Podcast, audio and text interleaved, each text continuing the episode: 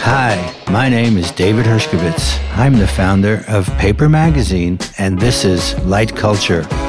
Listen, learn, and stay ahead of the curve as I knock heads with cultural disruptors of the past, present, and future. Light Culture is brought to you by Burb, the Vancouver based cannabis brand. Saul Williams is a legend who refuses to rest on his laurels. A pioneer of the hip hop meets spoken word movement of the 90s, he created a lane that drove poetry from the musty halls of academe into the modern era. He's an actor and recording artist who has worked with Rick Rubin and Trent Reznor and has also recorded with Nas, The Fugees, Erykah Badu, KRS-One, Zack de la Rocha, De La Soul, as well as with poets Allen Ginsberg and Sonia Sanchez.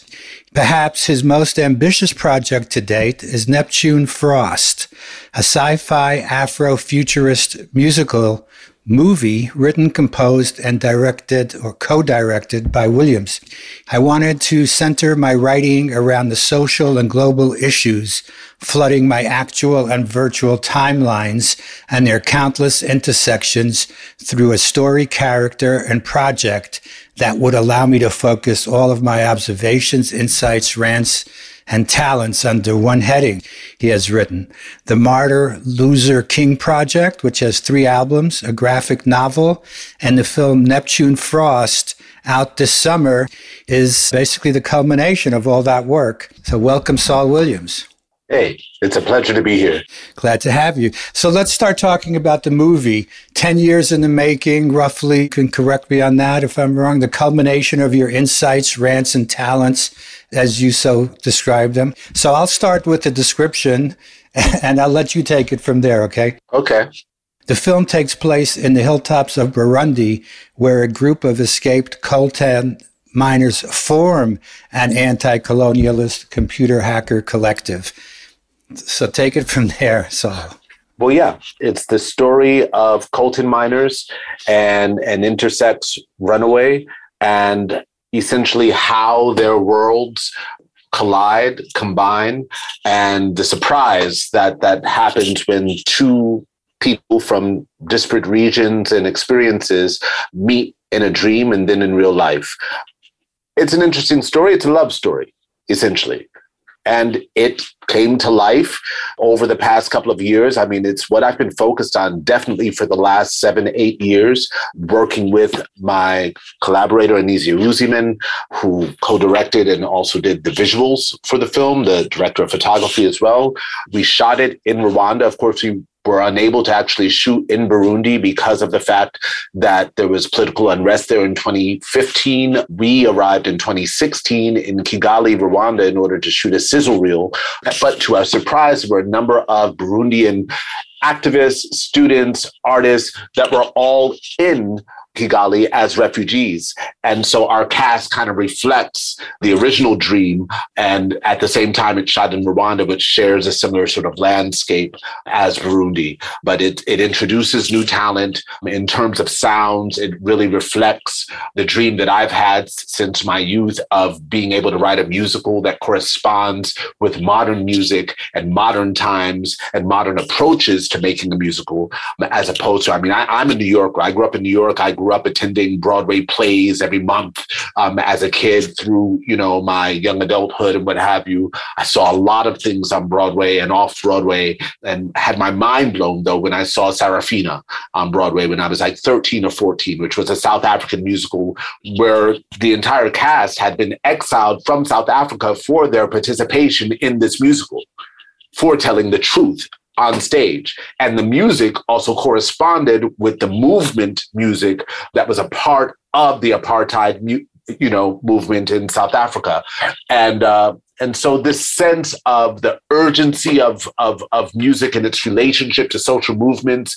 This is, of course, in New York in the 80s and 90s during the times of Public Enemy and all this other stuff. And I've always had this question of when is the music in a musical going to reflect the hardcore stuff that I listen to in nightclubs and all this type of stuff. And, and so Neptune Frost is that youthful dream come full circle and, and manifested, but it also reflects a palette of musical exploration and experiences and a collaboration, not only with a, a, host of musical friends and collaborators that, that I've acquired as, as just a working musician, but also with many members of our cast and crew.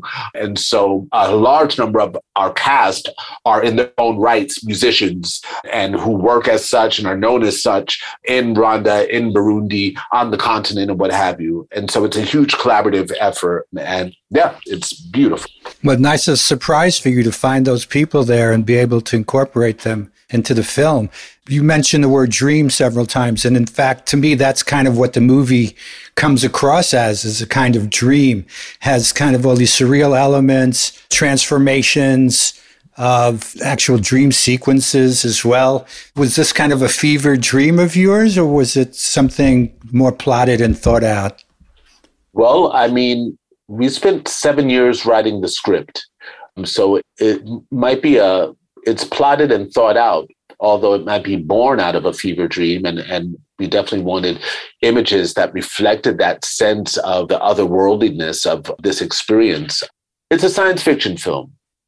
It's a film that explores an alternative world that we call Digitaria. We built a village made of recycled computer parts um, in order to make this film. We collected over two tons of e waste from Rwanda and neighboring countries, the Congo, Uganda, in order to build this village. In fact, a great bit of the inspiration in telling this story had to come with when Anisia and I discovered the existence of e-waste camps, which are the camps where our tech goes to die, which is to say that there are village size camps that are, you know, where you see piles of motherboards, piles of keyboards, piles of towers and what have you, where scavenged from them are, are the copper, the titanium, all the things that can be recycled or upcycled from that e-waste. And they always exist pretty close to the place where the coltan, the cobalt, the tantalite, the things that our technology is dependent on, those resources, which are also majority majority mined on the continent, those e-waste camps are usually very closely tied to those mines in terms of location. And so we were witnessing a movement on the continent already in terms of the upcycling and the recycling of waste into art whether it's visual art or zero waste fashion. You know there were people the scientists who were making like 3d printing machines out of e-waste. There were people who were making like robotic arms and stuff for amputees out of e-waste. We were witnessing a, a bunch of sort of inspiring stories and wanted to make something that also reflected those types of stories coupled with the other things that we were questioning and, and circling around in terms of ideas like the anti-gay laws that American evangelists were paying to have passed in countries like Tanzania, Uganda, Kenya. The film kind of reflects a sort of layered narrative that responds to our heavily browsed timeline in terms of all these things that were occurring on the continent that have occurred for ages. And at the same time, the sort of liberating aspect of telling a story that is otherworldly, that is not invested in some sort of miserabilistic uh, portrayal of the continent, but that is looking at uh, a story that that reflects the, t- the times in a way that is not normally uh, shared. Right. And there's a whole like political dimension to this as well. With regard to the coltan, for example, we are using that term, but I had to look it up when I was watching your film to know that that's an essential piece of what is it for batteries that are used in all of our technology. And I find it kind of also interesting from your perspective to set a sci-fi movie, typically kind of futuristic, in a locale that's probably the least technological on the planet, right? Well, that's the thing. Is, or are is they? or maybe well, they aren't. Maybe well, I'm just that's, uh, that. Well, that's the thing is that the the portrayal of many of these regions on the continent is has that sense of like, ah, oh, this is something that is not someplace that is not technologically progressed. Well, one, we the look, not even the look, the, the our film was born out of the sensibility that we are the technology. That if the resources, you know, coltan, you know, circulates power through uh, it distributes power through small circuitry boards. So it's used in our laptops, in our smartphones, in drones, gaming devices, what have you. But it's not just coltan. There's a long history of modern technology being based on very analog exploitation or cheap or free labor, right? You know, our, our financial systems, our technological systems are based on resources that have perpetually, for centuries, been mined from the same places. I mean, 85% of the of the uranium that's in the hydrogen bomb that was dropped on Japan in the 40s came from Nigeria. You know, the free labor that made America rich, right?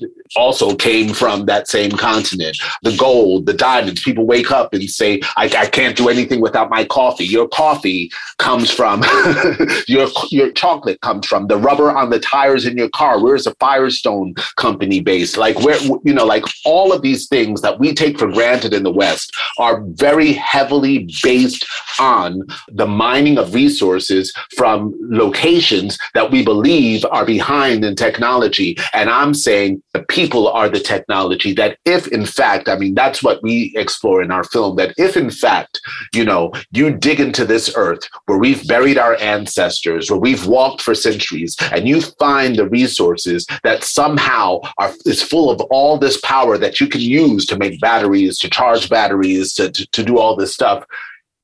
Is it the power of our ancestors in those minerals? Is it us?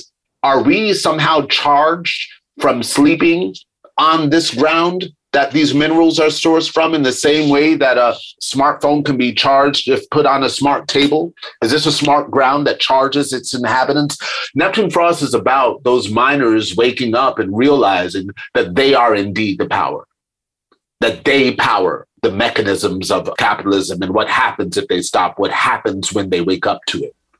And there's a lot of creativity there that uh, you were referencing earlier with the hacking of whatever the garbage here and being able to turn that into some functioning product is also a big part of the story of the people who haven't been given the chance to actually go out there and create to their fullest to participate in the world at, at a deeper well, level. we also have to be really clear that the indigenous community in the Americas would tell you this, and it's the same thing is true in the continent, that the whole ecological and climate movement was born out of indigenous systems that were already in place. We were already living in zero waste villages and, and, and societies. We had learned the importance of not wasting any aspect of, of whatever we killed or grew or chopped down or what have you, and knew that it all had to be recycled and respected and what have you. And so the unlearning of that and the relearning of that it's just important to, to be really clear about the fact that the thing that has fallen behind in the times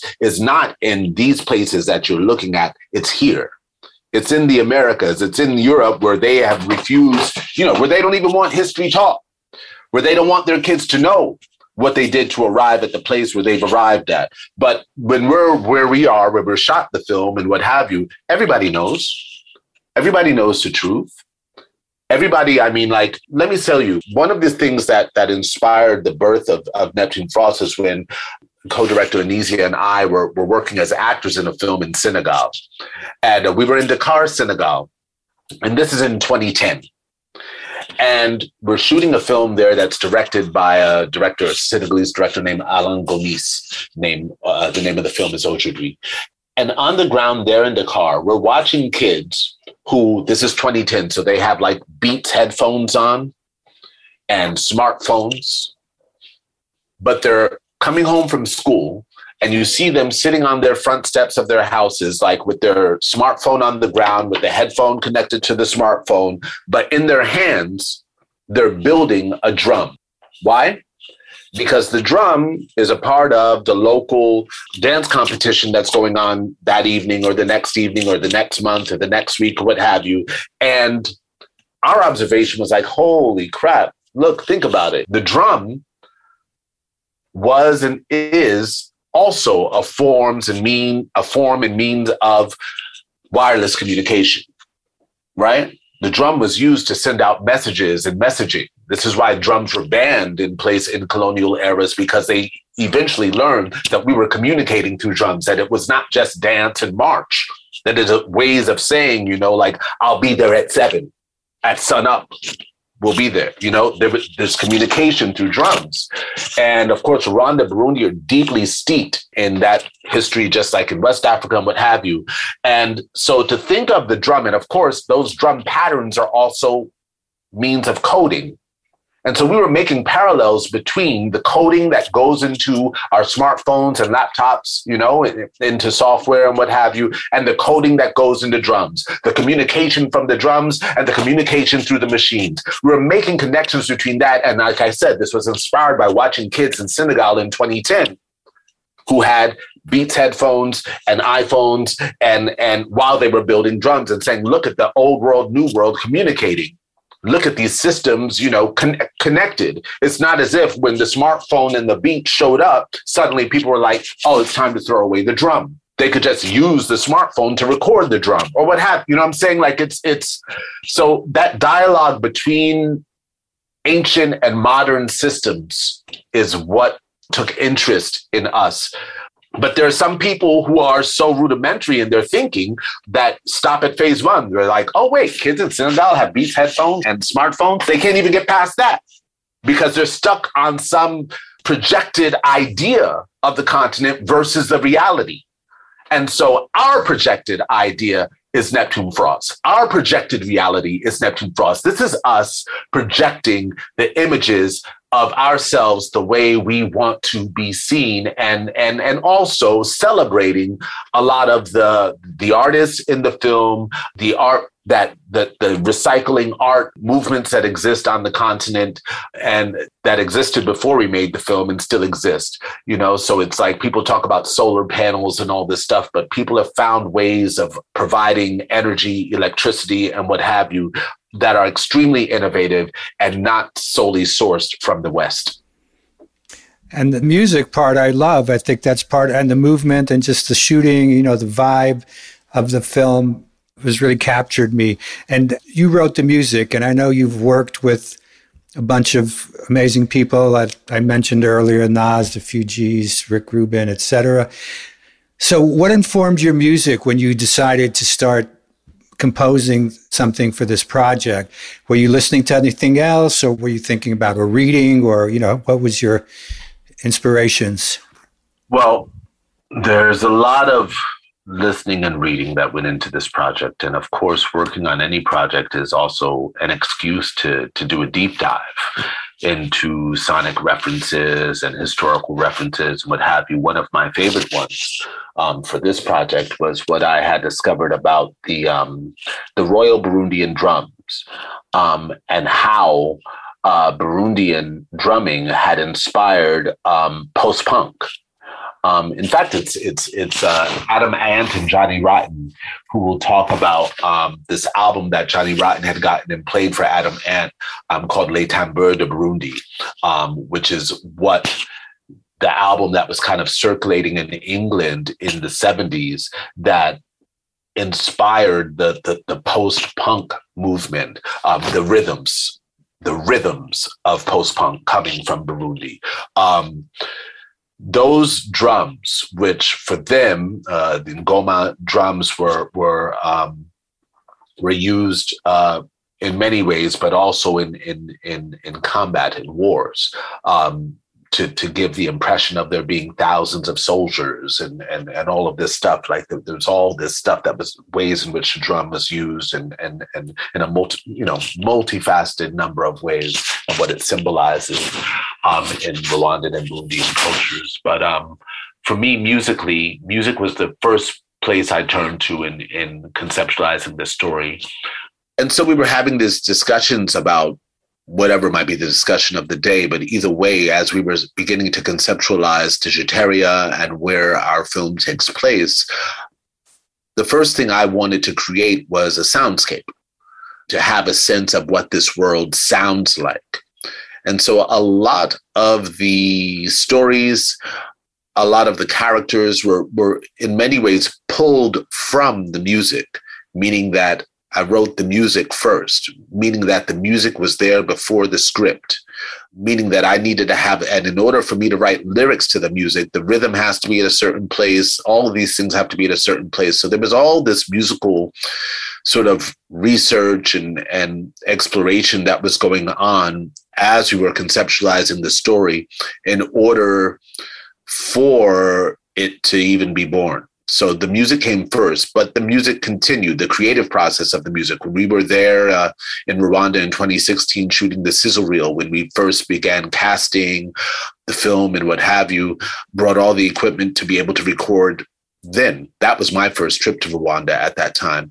Um, and we ended up meeting the majority of our cast on that trip and many members of our crew on that trip and we incorporated some of the stories of those Burundian refugees that we met at that time um, and how they crossed the border and why they had decided to come to Rwanda and how they had arrived there and what have you into the music and into the sound. And then many of them are musicians in their own right, many of our cast members. And of course, we ended up working with a Burundian drum collective a traditional Burundian drum collective called the Himbaza Club, who became our ensemble, who play the miners in the film. Yeah, that was and, awesome. Yeah, and so their music became a part of the film as well. So it was a, and uh, just a sort of a snowball collaborative effect, how it all came together. But you were heavily influenced by hip hop.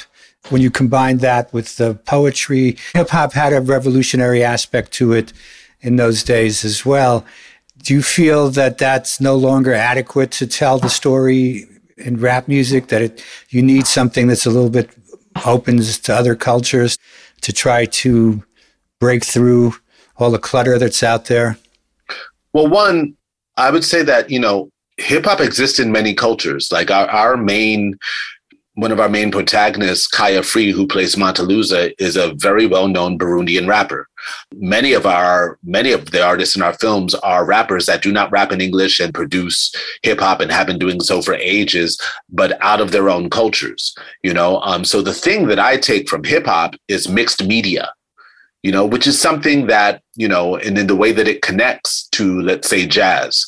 You know, like if you listen to a, a, Charlie Parker or Thelonious Monk solo, you would hear them, and you hear that with Ella Fitzgerald and, and singers as well, how they reference other songs and other standards in a it, just in a solo. Like the, song may be one thing, but they'll do a solo, and for for four bars, they're going to reference four bars of another recognizable song, and then bring it back to where they were right? Sampling. That's that's what happens you know in jazz. When we get to hip hop we actually took those songs and put them in there for four bars what have you mixed media. Um, so there's nothing played out about that. Um, mixed media is still the future um, there's nothing played out about hip hop. Hip hop is exactly where we are in terms of production and using all of the forms that exist and bringing them together. And my exploration of the different forms that we could bring together, because let's say in the 80s and 90s when people started sampling let's say they were particularly sampling uh, hip hop and jazz and maybe a, a, few rock records. And when i was started working on on my second album for example i decided oh i'm going to sample punk records. I'm going to sample punk and noise albums. So we're still sampling but we're choosing what we sample differently. Same thing with with this album. I mean, like there, there, are samples here that that is just a matter of saying, oh, I'm going to go into some traditional music and see what I can take from there, and blah blah blah blah blah. So it's still hip hop based. Um, and then the other aspect of hip hop is the attitude, right, which is shared with like something like punk rock or aspects of rock and roll. That attitude is all there. So the incorporation of all of these different sounds and elements and, rhythms, because the film for me musically, uh, where I was individually as an artist, was I was at a point where I really wanted to go deeper into my exploration of polyrhythms you know, because I also see polyrhythms in its relationship to technology and coding um, in that zero one zero one and, and and finding those beats between the beats and seeing that as like the technology within music I think that polyrhythmic music really has always explored sort of like the the innate technological relationship that we have to music. In the same way that the Dogon of Mali, who who say that they come from the planet Sirius B, whose numerological system is zero zero one zero one, who I mean, we have a, a reference to them in the film because the the the avatar that visits our main character uh, at the beginning of the film in that dream, his name is Patolo. Patolo comes from Dogon. It means Sirius, Sirius B, and that so we're trying to make connections between the the ancient and the future. The rigid, yeah, you know. I was just going to say, is that how you would define Afrofuturism? Is it's a word that people are using quite a bit these days, and it's found a lot of resonance. Yeah, Octavius Butler's books are being yeah. reissued. Yeah, is that a word resonate with you? Well, I, I mean, I don't mind it. I mean, you mentioned those books being reissued, but for me, I, I, I was reading Octavia Butler as a teenager, you know? And so th- this is something in terms of science fiction and that exploration has has been important to me and interesting to me from from my youth. And i always had big questions about um, science fiction in the way that it's projected. Like i i saw it as projection. I you know like even when i looked at like stuff like star wars i couldn't i couldn't be too deeply into it simply because I was like, this feels like projection. It's your biggest fear that you're mm. going to be um, uh, colonized by aliens. I know some people that were colonized by aliens and they mm-hmm. didn't have to go to a different planet in order to experience that. And so now when you envision aliens, all you can think of is that they're going to enslave and colonize you, mm. or, you know, this sense of if this is higher intelligence, then why are there weapons? Why is there this level of violence if it's supposed to reflect higher intelligence? Why is higher intelligence so dependent on violence when we see it as such an avid expression of the basest form of intelligence? Right? So I've always questioned like these approaches and the cinema and these forms of story. So in terms of Afrofuturism, I've heard some people describe it as like a, a projection of African ideas and and what have you, imagining um, ourselves beyond the the colonized or the or state not just beyond, but imagine like if those things never happen. I don't even think you have to go that far, you know, because, you know, when I talk about the Dogon, or if I talk about many ancient indigenous uh, stories, if we were to write down the ancient indigenous stories of the Maya, the ancient indigenous stories of, of, of, of, of those in Rwanda, and those in Burundi, of those in Congo, of, of those in Senegal, they would read like science fiction stories yeah, like the they Bible. Would, they would, yeah, yeah, even more so because yeah. there's a male because there's a male rigidity in the Bible. Yeah. There's a male there's a genocidal male rigidity that tells people to kill their firstborn and and all of this stuff that's in the Bible. But you will find stuff of like I said, the Dogon have said for centuries that they came from the planet Sirius. In fact, the first 50 years of NASA was then confirming what the Dogon saw with their naked eyes. Firstly, that the brightest star in the sky has another star behind it, Sirius B, which is where they said they were from, which is what the scientists in the West were saying, well, that doesn't exist until they had a good enough telescope to see it and said, well, how did you see it? And of course, then they learned that there was a third star there called Sirius C. And the other name of that Sirius C is Digitaria. And Digitaria is where our story takes place in Neptune Frost. The Dogon have already, you know, talked about those things. There, there's so many different tribes, groups, cultures that have a sort of science fiction or and or scientific relationship to to nature, to, to earth. I mean, even when we talk about plant medicine, if we were to talk about the pharmaceutical industry's relationship to shamanic culture and how the shamans understood which plants were poisonous and not, which plants could heal what, it's not the so-called scientists that figured it out. The scientists figured out how to talk to those shamans and, and, and say, okay, this flower essence does that. Okay, how did you know that? And they're not ready for the answer because the answer is science fiction. Hmm. except it's not necessarily fiction. Right. And it's not necessarily you know? science either, right? But it is science. You know, that's the thing. You know, so so so, I think uh, you know it's a layered question, um, but we don't have any problem with with being seen as something as as idealistic example or contemporary example of what Afrofuturism is. But maybe there's some redundance there because you know anything that we've that has been associated with technology on this planet has always and sometimes very violently been rooted in Africa. You do not have cars. You do not have any of the stuff, the phones. You do not have any of the stuff that we associate with technology without that continent. You do not have the free labor to to to that you know that keeps the colonial system going and and and and until you get to the industrial age where where the machines replace right the people. But when you ask any engineer to, des- to, to describe a, a machine to you, they speak in colonial terms. They go, well, that's the master, that's the slave. That's someone right now describing your car engine or the or the or the engine of a camera or of a recording device. That's the master. That's the slave. They use the plantation symbology because that's where they learned how it worked in order to explain how these contemporary instruments work. You'll see it if you take the, the, the, the, keyboard off of your laptop right now. You'll see sometimes on the motherboard there, it'll say master slave. Right now. Right now. You know, so it's um it's all connected. And our film, in a very creative way, seeks to explore those connections and to celebrate our connection and to kind of make a statement for the workers of the world because our, our film does center miners, but it also does explore fluidity in gender, in language, and in the concept of power.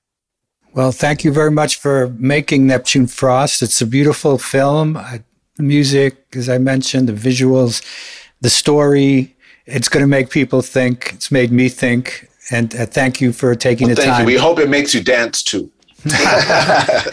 okay. yeah, that can do that too, I'm sure. Yep. All right, my friend. Thank you so much. All right. Thank you. All right. Bye bye. You've been listening to Light Culture. You can find us at shopburb.com, Light Culture, or at Light Culture Podcast. Thanks again to Burb. You can follow them at ShopBurb on Instagram. And don't forget to subscribe to and review the show. If you would like to get in touch, reach out to me directly at David Reporting. Thanks for listening.